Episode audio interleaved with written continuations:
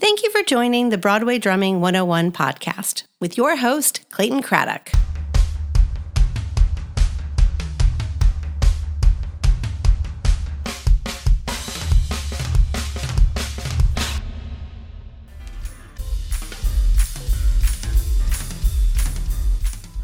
Joe Nero arrived in New York City via Philadelphia to attend the Manhattan School of Music in 2002.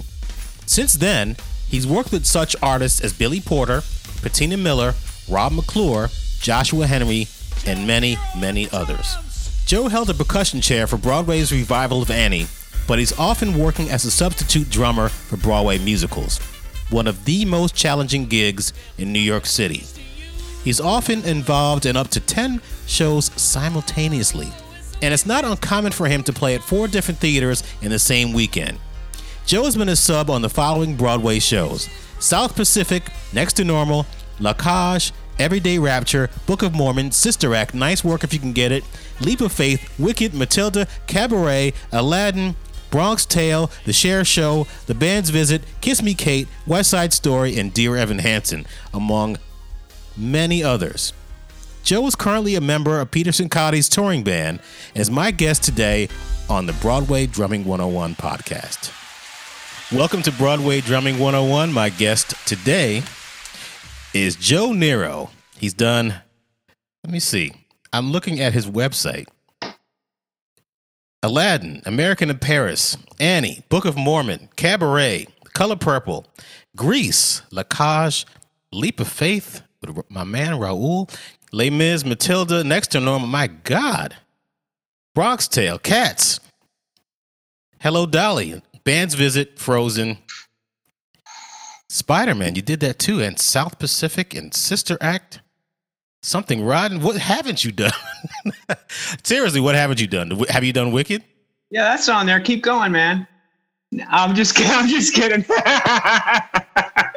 Welcome to the Broadway Drumming 101 podcast. How are you doing today? I'm good, Clayton. Thanks for having me. You're born and raised in Philadelphia? I was born in Philadelphia and I grew up uh, like right over the river in South Jersey. Are you a meat eater? Yeah, Do you like their cheesesteaks? I did. Yeah, Do you have a favorite cheesesteak? maybe uh, I we used to go to Pat's. Okay. Yeah, but the place to go is Tony Luke's, and you don't get a cheesesteak there. You get a chicken cutlet sandwich with um, broccoli rabe and sharp provolone. What? Yeah. Yes, Really? Yes, sir. Yes, sir.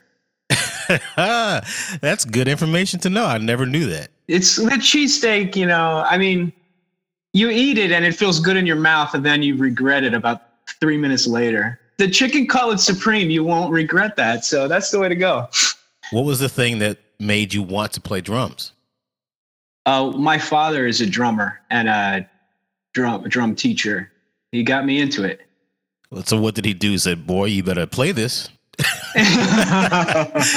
like, why not like tuba or or oboe or something like that? Why drums? I mean, was it just you know just some people tend to follow in the footsteps of their parents, and some people just go in a different direction. Was it just something that you said, you know, this is so exciting, he's really good at it, or did he like push it uh, for you to to try to emulate? No, no, no. There was no pushing for sure. Um, no, I just always, I, I always wanted to do that. I remember there was a VHS tape of my dad playing on TV with a big band.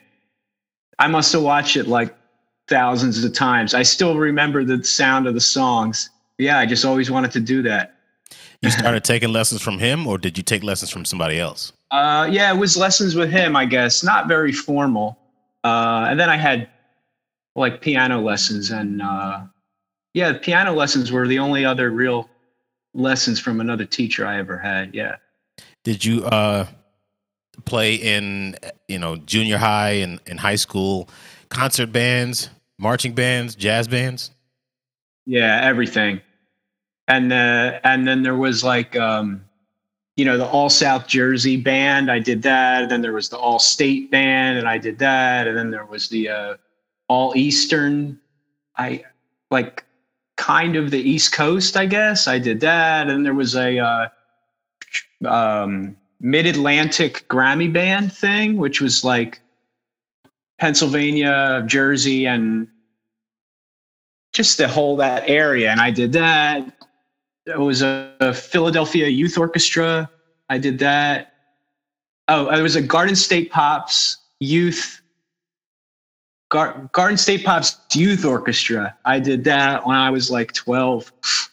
So there was music all the time and like auditions all the time. And I was always preparing, you know, for these auditions for all these different things. And uh, yeah. Did you always want to be a musician? I did, yeah. Was it specifically Broadway that you wanted to do, or was there any other kind of things that piqued your interest? I was always interested in doing the theater. My my father uh, did the theater uh, in Philly uh, since the '70s, and then my his his brother-in-law. So it was like my my mom and her sister married two musicians. So my uncle uh, was a trumpet player in the theater too, and he was also my band director at the high school uh, where I went, and um, they they were playing the theater all the time, so that was a big part of uh, my growing up. Um, but I always knew that I would go to New York. That was my thing. Like I'm gonna not do Philly. I'm gonna go to New York and be like, uh, I don't know, a session guy or something. Like play all kinds of music in New York. That was the goal always. Now, why not L.A. or Nashville? Everybody. I mean, everybody that I grew up with was talking about New York. That was the place to go. I, I, I mean, I was into jazz too. I, I used to hang out at this jazz club in Philly like every night. And even those guys were like, if you want to do this, you got to go to New York. That's where it's happening. Wow. So, uh, yeah, that was always in my sights. Um, tell me, you know, some other drummers have told me about these all-state bands. I never Yeah. really did that kind of thing. How does that work? Do you have to audition for these things and and then you go around playing in different places?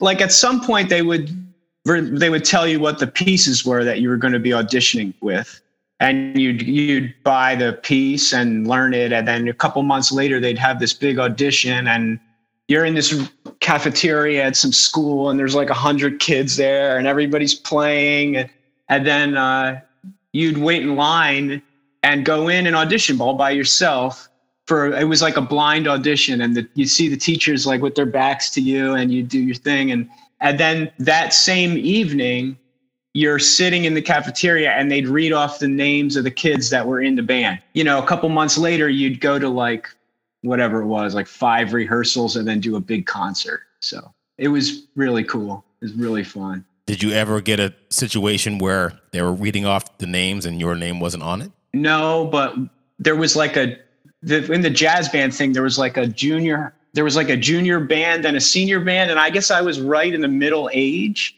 And all my friends made the senior band, and I made the junior band. And I was like, ah, damn it. yeah, but otherwise, I I always seem to get in there.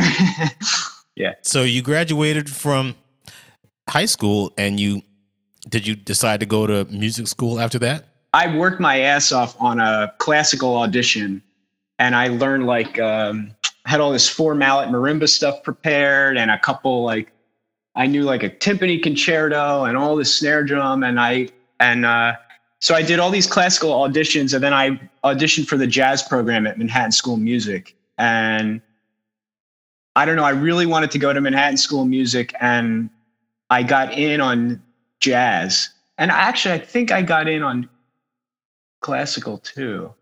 And I, but I, I went for jazz drums, and that's that's what I ended up doing. Yeah, Manhattan School for Jazz Drums. It was weird because I I spent all my time on all this classical music, and then I I didn't end up. Yeah, it just worked out that way, thankfully, because I'm I'm glad it worked out the way it did. Would you ever want to would you ever go back and do the classical thing? I know you've done Broadway for so many years, but have you ever thought about doing the whole classical percussion thing or is that just out of the It's yeah, it's not for me. I, I still I, I there's I do a couple. uh I'll, I'll do classical gigs. I've I've done stuff in the city before, and uh, I've I, I played percussion on some of these shows, um, but I would much rather play drums. That's that's what I really want to be doing. Yeah. So tell me about the Chamber Orchestra of Philadelphia and the Delaware Symphony Orchestra. Uh, That was when yeah, you they were were in high just school? more. Yeah, it was just more. Yeah, high school stuff. Yeah. Where did are you looking at a? Where did you find this bio? I just know everything about you, man. hey man. I, I research my guests here. I, I don't come here. It's like, hey, well, who are you again? What do you do? no, it was this from the Curtis Institute of Music. Tell me about that. What does this? Where does it say that? That was my father. My father went there. Oh, really? Where did I write? Yeah, where did I write that? Is that your father? Your think- father's name is Joe Nero too? Oh yeah, see there, there. This is the problem. Now you're all confused here. Oh, see, I don't even know who I'm talking to. That's right. yeah, my father went to Curtis in the 70s. He would have to sneak away to play drums somewhere because they didn't want him to do that, like an uh, undercover thing. so wait, so your father's name is Joe Nero? Yeah. You're Joe Nero Yeah, Jr. No, I'm not. It's a problem. Wow. Okay, so if I'm looking up Joe Nero, this Curtis Institute of Music, that's not you. No, it's not me. Ah. so I, I did my research and I was wrong. So I'm going to get all of my information from you, Uh, it's Mr. Joe anyway. Nero. okay. All right.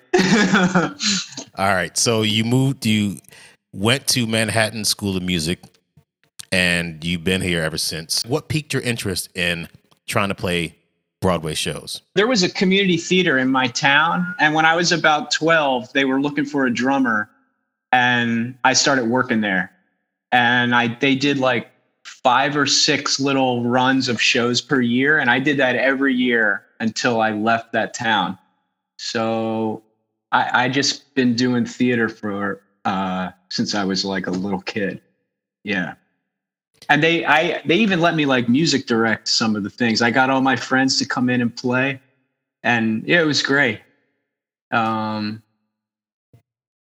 so by the time i got to new york i i i had done you know i don't know like 50 or 60 different productions of things Wow. just at that place. Yeah. Uh, and then my my dad knew knew a couple people that were working on Broadway. Like he he played um the first national tour of Les Mis came to Philly and sat there for a long time. Like I, it was at least six months or something. And Bill Lanham was the drummer, and that must have been 1989, I think, maybe. So I was six years old, and Bill Lanham came to my house and had dinner with us, and uh, so I know Bill from all the way back then. Wow. Um, and then when I got to New York, he was still doing Les Mis, and I called him. This is the the original Les Mis, you know. So I called Bill, and I sat in the pit with him, and I I thought it was so cool. He had just like, I don't know if you ever saw that or know what that book entails, but it's just like um, an army of drums around him for a little, you know, a young drummer. It's like, wow, look at all this stuff. yeah. I was intimidated when I saw him play. I'm like, holy shit, I can't do this thing. I can't. Did you see him do it? Yeah. Yeah, well, There's I- a lot of drums. Yeah, it was a lot. And he was playing this really difficult passages from time to time. I was like, you know what? I quit. I'll never be a Broadway drummer. But things changed. Was that the first show that you worked on in New York City? The first one I did was the Martin Short Show, and I played percussion. Um, that was in 2006, I think. And I subbed for Ed Shea. Um, And how did you meet him? Yeah. actually, he went to high school with my dad, and I I did take some lessons with him when I was in high school. Yeah. Um, that was really really fun. Mar- Martin Short was really really funny. How long did that last? I don't know, maybe like a year, a year and a half or something. I don't Okay. remember doing it all that many times. Yeah, but um, yeah, that was a fun one. How did you prepare for that? Did, were you intimidated by the whole thing? It's like I'm playing a Broadway show, or or were you confident in your abilities? Yeah. Uh, no, I was terrified. I was terrified. There was some pretty serious vibraphone parts that I just played of, you know, thousands of times before I went there. and then I ended up making a big mistake on like the easiest thing, which which is happens a lot. You know, you stress so hard about the hard stuff, and then you just you miss like wait for the cue and then hit the bells. You know, yeah. So, looking back, what would you have done differently? Would you, uh, as far as preparing for your first show, if you could give advice to someone, say, you know, they moved to New York City, what advice would you give to them for someone that's playing their first show as a sub on Broadway? The main thing is watching the conductor, I'd say, and knowing when to come in. Once the music starts, uh, that's kind of the easy part. And I think, and I think you should, um, you know, you, you have to know the parts, of course. You can't make any mistakes. They're counting on you to like to play it right. But my thing, especially lately, is anytime you got to play, you have to know like uh, what what's happening on stage before I come in. Like, am I going to hear a line and then play, or or not? Or every every single entrance should be crystal clear in your head. What is happening before I start? Yeah, I think that's the biggest hurdle. It's the getting into it. Yeah. When you finished the Martin Short uh, run, I mean, I know you were subbing. Did you get offers for other shows, or how did you? Yeah, actually, I didn't. Uh, that was kind of it was kind of a dead end. I ended up, um, you know, what, what happened? Uh, they were looking for a drummer for the Dirty Rotten Scoundrels tour. I spoke to Howie Joines several times on the phone, and then I didn't get it. I remember like I, I thought I got it, and I was freaking out, and then I didn't get it, and I was really disappointed. But from there, he he put me on a bunch of like NYMF shows, like right at the beginning of NYMF. It might have even been like the first or second year they even did that thing. For those that don't know, explain what NYMF is. So it's New York Musical Theater Festival, and um, they do it every year. I'm assuming it's still happening. Is it? I'm not even sure. I haven't heard of it in obviously in a couple of years, but since the pandemic, yeah, yeah, right, yeah. But so all these new shows would, um, yeah, it would be like a brand new show, and you go do like maybe I think 15 performances of it. Uh, and in the very beginning there, I, I remember it just being like piano and drums on stage, like very quiet. And now they're kind of building it up. They have like a sound department usually. And uh, so I don't know. I must have, I think I did three or four different ones that first year because Howie, Howie got me on all these things. And that kind of opened the door. And then I, um, and then I subbed for John Clancy on Grease, uh, on dr- for on drums, and that was the first drum chair I did. Yeah, and I I actually played. He was working on Spider Man, like like years and years ahead of when the actual production. It might have been like five or six years ahead of when it actually went to Broadway so he's he was playing Grease, but he's working on Spider Man, and he had to miss a whole bunch of cast rehearsals. And so um, I filled in on a bunch of cast rehearsals for him, and then uh, and then I ended up subbing there. Yeah. Now, where'd you meet John? That was through Howie Joines. Okay. Um, all because I all because I didn't get that tour. uh, it it like went yeah. So I guess you never know why things happen the way they do. You know. So you started working for John at Grease. That led to other opportunities to sub. Do you remember what was the next thing after that? The next one I did was South Pacific for Bill Lanham. I came in very late in the run. Uh, that was amazing. It was a huge orchestra. I don't know if it was 40 or must, yeah, I guess four. It was like 40 people at Lincoln Center, and the pit was uncovered. Uh, you were just kind of there. Or maybe it, it, covered and then it would uncover at certain moments and you were like a big part of the show. And it was a lot of timpani and like light pretty light lighter drumming um, but yeah he needed he needed somebody that could you know do both worlds there drums and percussion. Um, yeah so i did that. Do you find yourself more comfortable playing drums or percussion, or do you feel comfortable in both worlds? Probably drums. If I had to like go on stage with the New York Philharmonic and play percussion, I, I, I don't think I could hang. But if they were doing like you know, guys and dolls or something, I could hang on that on mm. percussion. Yeah. Yeah. Okay. But if it's if it's like Mahler, I'm just like, well, I don't I don't do this. this is crazy. yeah, yeah. No, no, no. I'll tell you who to call. Who were some of your drumming influences growing up? My favorite drummer is Sonny Payne. Who did Sonny Payne play for? Sonny Payne was a drummer with the Count Basie band, like in the 60s.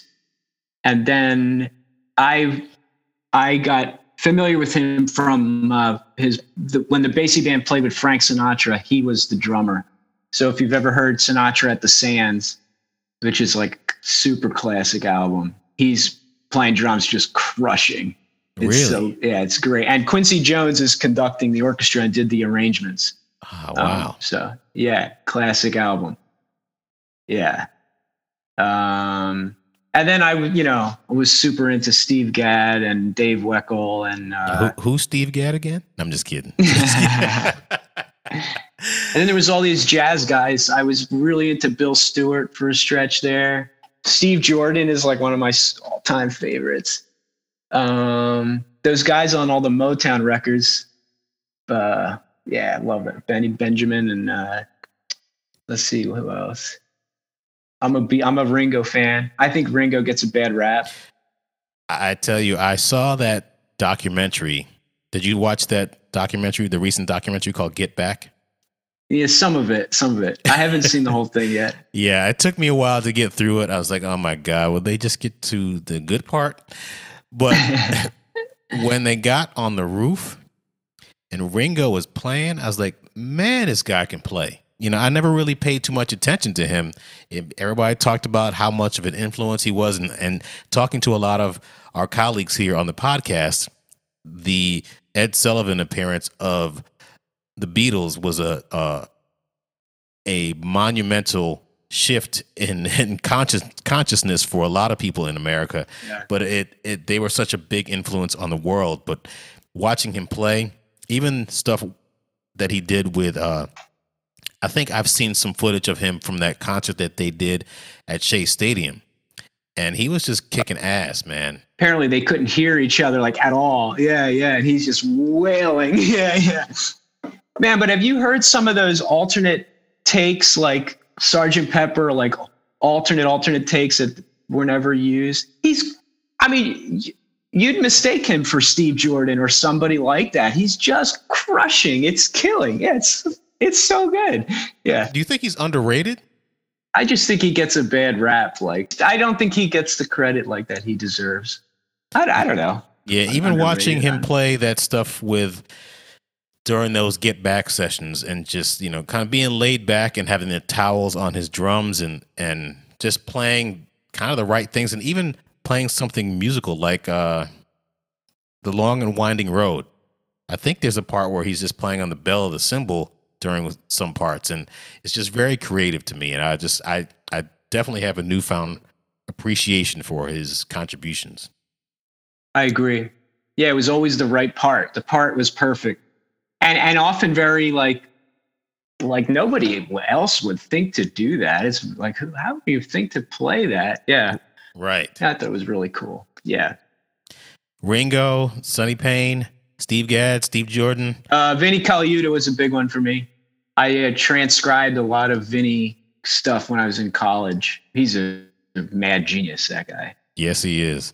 Did they make you transcribe a lot of things like that in college, in music school? In uh, I was with John Riley at the Manhattan School, and every year we would uh, do a transcription day. And so all the people he was teaching, and at the time I was there with some super like super heavy dudes. Um, o- Obed Calvaire was there. Joe Saylor, who's on the Colbert Report, he was there. Kim Thompson was there. She she was, you know, Kim. She was touring with Beyonce for a while. Lee Pearson was there. Henry Cole was there. Oh, Justin Brown was there. Marcus Gilmore was uh he was there. We were all there at the same time. So we are all in this room and we've all done transcriptions and we would play them for each other. Wow. Um yeah. It was really, really intimidating and and like super high level drumming just to be there with those dudes uh, playing this stuff. That's yeah. great. That that pushes you to to excel. That's that's great. A- absolutely. Yeah. Well, speaking of pushing yourself to excel, you're subbing on Broadway shows and you have to get it right like you said, you have to follow the conductor and the pressure is on. What's something that in your experience since you've done so many different shows, what's something that a drummer should never do when subbing on a Broadway show? I wouldn't try to bring your own thing to it. I think that's a big one. Don't step out of the paint paint inside the lines. Don't know your role. Don't step out of the uh, what's expected. You know what I mean? They're expecting you to sit down and sound like the guy that was there all the time. So I wouldn't go there and try to play your own hot licks you worked out or something because that's like an immediate X. yeah, that's probably the biggest one. And don't make any mistakes. You just can't. They're counting on you to not make any mistakes. So don't make any. Yeah. Well, okay. It's flip side. What's something that a drummer should always do? Uh, watch the conductor. I would say don't play a note without looking at the conductor. Mm. So, do you memorize the shows that you do, or do you just internalize it, but are also having your your face on the music, but one eye on the conductor? Yeah, it's that. I I don't memorize unless I have to memorize, which is, you know, there's times where uh, my my learning process I think is kind of like troubleshooting. I'll I'm I go through the music and I'm looking for like okay, this is a seven bar phrase. I might mess this up. So I have to pay attention to that. And then like, oh, this section here, I'm to be like looking over here to hit this cymbal, So I should probably like memorize these couple bars so I can, I don't have to look at the music while I'm doing this or, uh, you know, oh, there's like a big tempo change here. I'm going to have to stare at the conductor. So I should memorize this little section. Um, yeah so when i get when i get music for a show i'm i'm scanning through like what's going to be a problem you know? And that's what i really focus on. Um, if it's just you know if it's just a two beat with no tempo changes for for like eight pages it's like well i think i got this one. I'm not going to stress about this one. Yeah. What do you find in all of your years of of playing shows what was the thing that was the biggest mistake that you made I've had a couple of good ones where you like boom and you hit it and no one else is playing. Have you, you ever done that? Yes, I, I was on Cats. Oh my god, I was so embarrassed.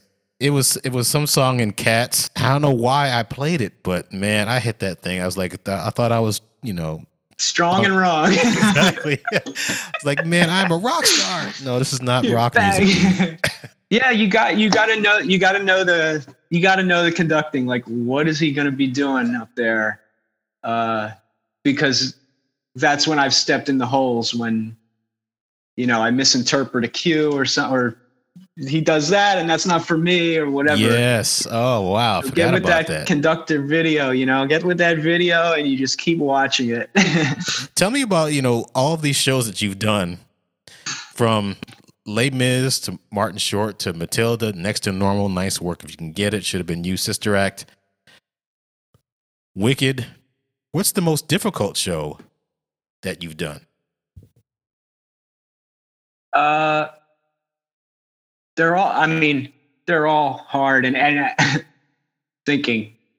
Wicked is a hard one uh, because it's a big group. I think there's 27 people there's no click track, uh, or there's very little click track.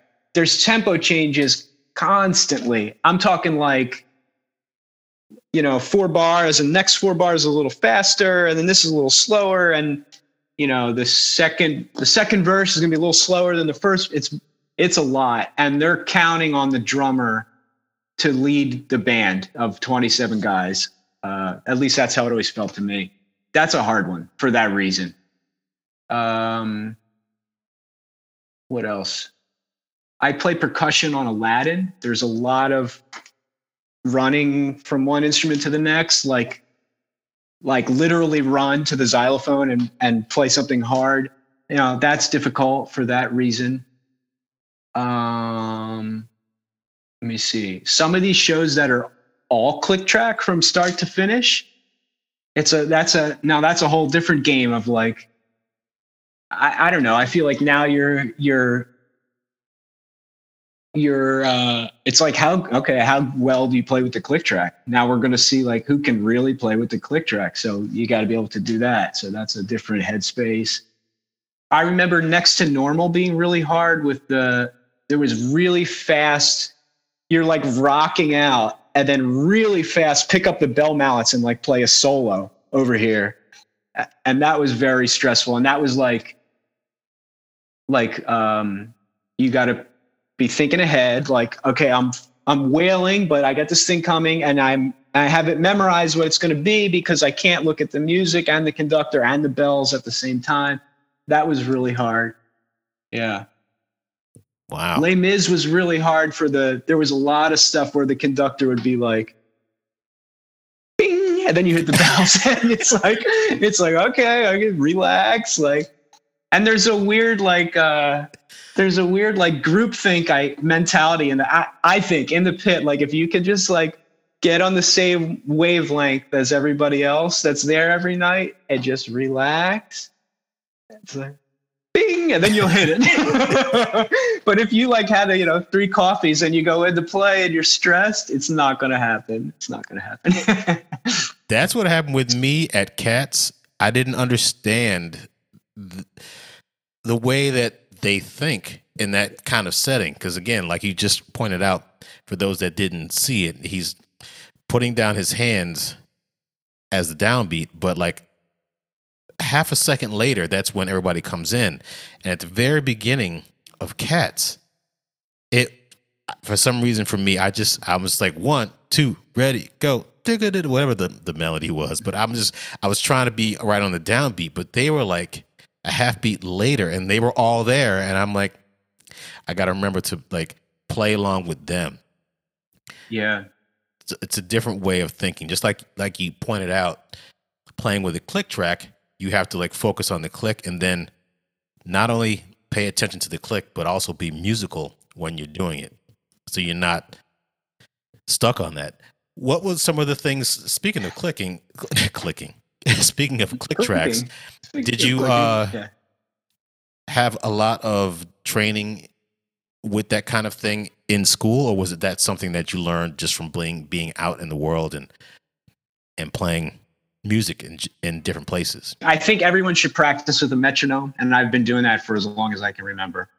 Uh, and then, as I've gotten older, my perspective on how to actually play with it with a band has sort of, I guess, matured. Yeah, if it's working right and everybody's playing with it, I you you're not going to hear it so much first of all and you're not going to think about it so much either. It's just kind of there going and you're playing and everything's fine.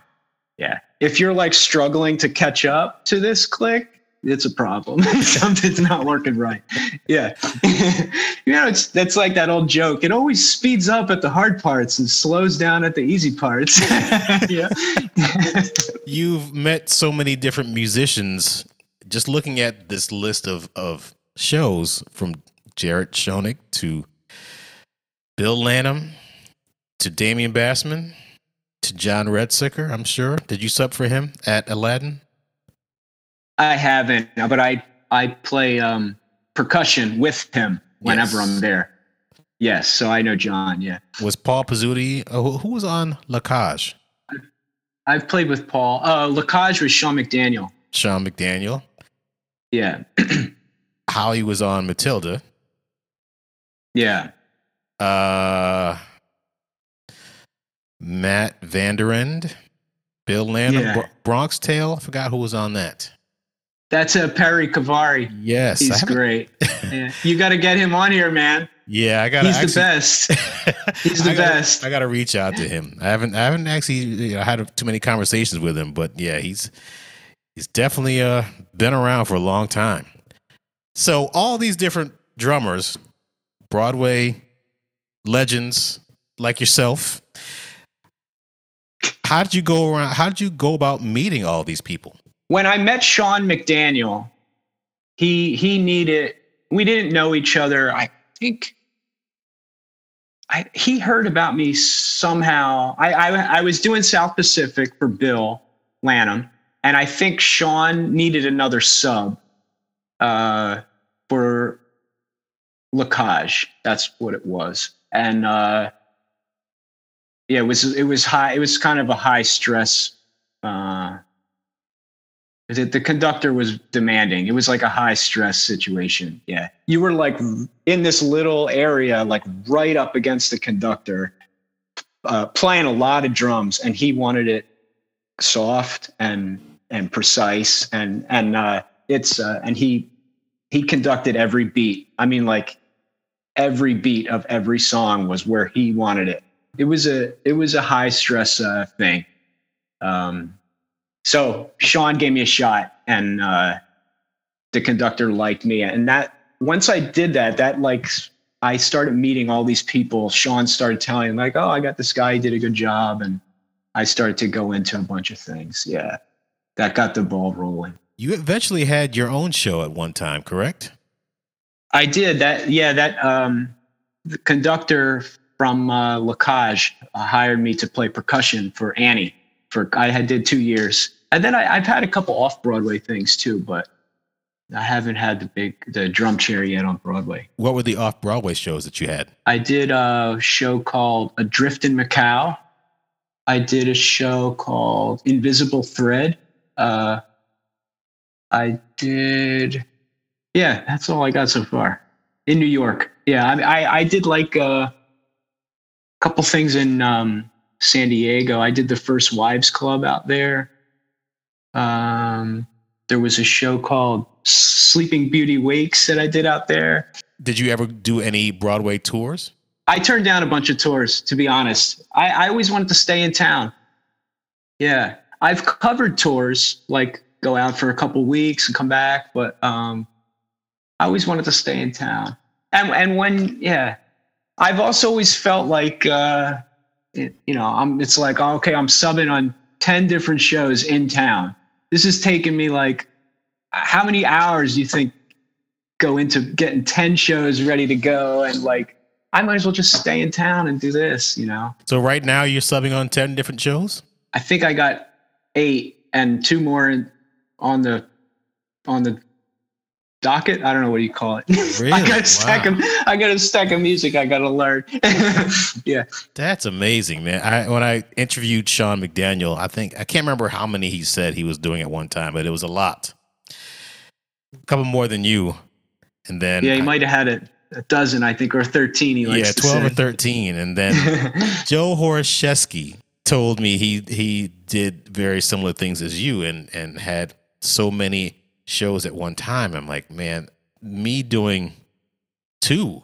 And I was like, my my brain was gonna explode. I'm like, man, how do you manage all that stuff? For me, it's all about the charts. Like learning, it's like learning the music from the chart. You have to learn it the right way the first time because you could, it sounds weird, but if like you learn it the wrong way at the beginning, it's hard to break out of that. And I just had an experience go, going back to some of these shows after the pandemic. Like, okay, I haven't played this in two and a half years. And I'm thinking, like, oh man, I can't, I, I don't remember these songs. I don't even, like I can't think of a single song that's in this show. And then I opened up the music. I like I'm looking at the drum charts and I'm I like, oh yeah, I hear it in my head going. So it's it's something about looking at the charts that cues my memory of what it's going to be. And uh, Uh, yeah, and I, it's when I go there, it feels like I just did it. You know, even if it was like a couple weeks or something. Yeah. Also, I find it very traumatic. So I think it's it it's like a traumatic experience that you're never going to forget. Do you still get nervous going into shows now? yeah. Yeah. I hear you. The first time is the most stressful. The second time, you're less stressed, but more prone to make a mistake. Don't ever forget that. So you don't let your guard down until you've done it like four times or something. Yeah. The second one is where I'm like, that's like the inner turmoil of like, oh man, I know I'm gonna do something wrong. it's like, oh man, I know it's coming. and that's when you hit the cymbal when no one else is doing it. right. You, you get the first one done, and everybody's like, "Man, great job, great job!" And you come back, "Yeah, I got this, I got this." Right? No, you don't. No, no you, don't. you, don't. got it. You don't got it yet. yeah, you got to always stay on your on your toes. You played with many different people outside of theater. I can't remember the the name. There's a pianist that you work with for many many years. I know you work with many different pianists, but I forgot the name of the the artist that. Yeah, I'm. A, I'm. I I tour with this guy named Peter Cincotti. That's it. Uh, yeah, and he um he has a new record coming out that we I did the drums over the pandemic for the, his new album, and we're going to be touring with the new music soon. So I'm excited about that. Yeah. Have you played on many of his other albums? Uh, this was the first album I've played on. Yeah. Um, it was a cool experience. He has a list of heavy hitter drummers on his previous albums. So uh, I was I was intimidated and uh, and honored at the same time. That's cool, yeah. man. When are you going out? Uh, we have some California dates in May or April. Uh, there's a show in New York in April. He's got some Asia stuff in May that I'm excited about. Uh, uh, what part of and, Asia? Uh, definitely going to Korea, and I'm hoping possibly Japan as well. I, I don't know. Maybe I'm not supposed to say that, but uh, that would, yeah, that's going to be fun. I haven't been to Japan yet. Yeah, me neither. I hear it's great. Me too. Doing shows, has that led to you getting any kind of endorsements? No. Just leave it at that. no. And thank you very much, uh, yeah. But if Vic Firth is watching, I'm available, you know.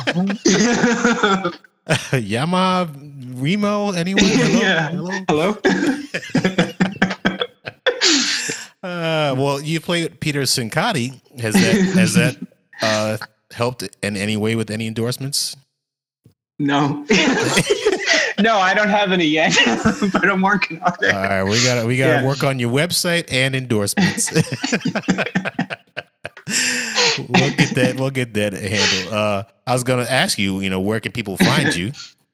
JoeNeroDrums.com or JoeNero.com? Just Joe JoeNero.com. Yeah, and then my Instagram is Joe Nero Drums. Yeah, but ah. uh, yeah, I need a new uh, social media team to be honest.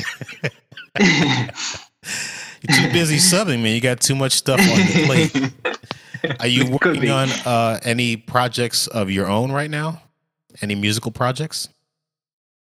Nah, not nothing to speak of. But uh, I have a I have a space where I record drums, so I'm in there often recording tracks for people and uh, teaching and stuff. So oh, that's yeah. great. Yeah. Um, for those who are interested, I kind of asked this before. I'm going to ask it again. For those that are interested in doing what you do for a living, what advice would you give to them? Uh, just keep practicing, keep studying.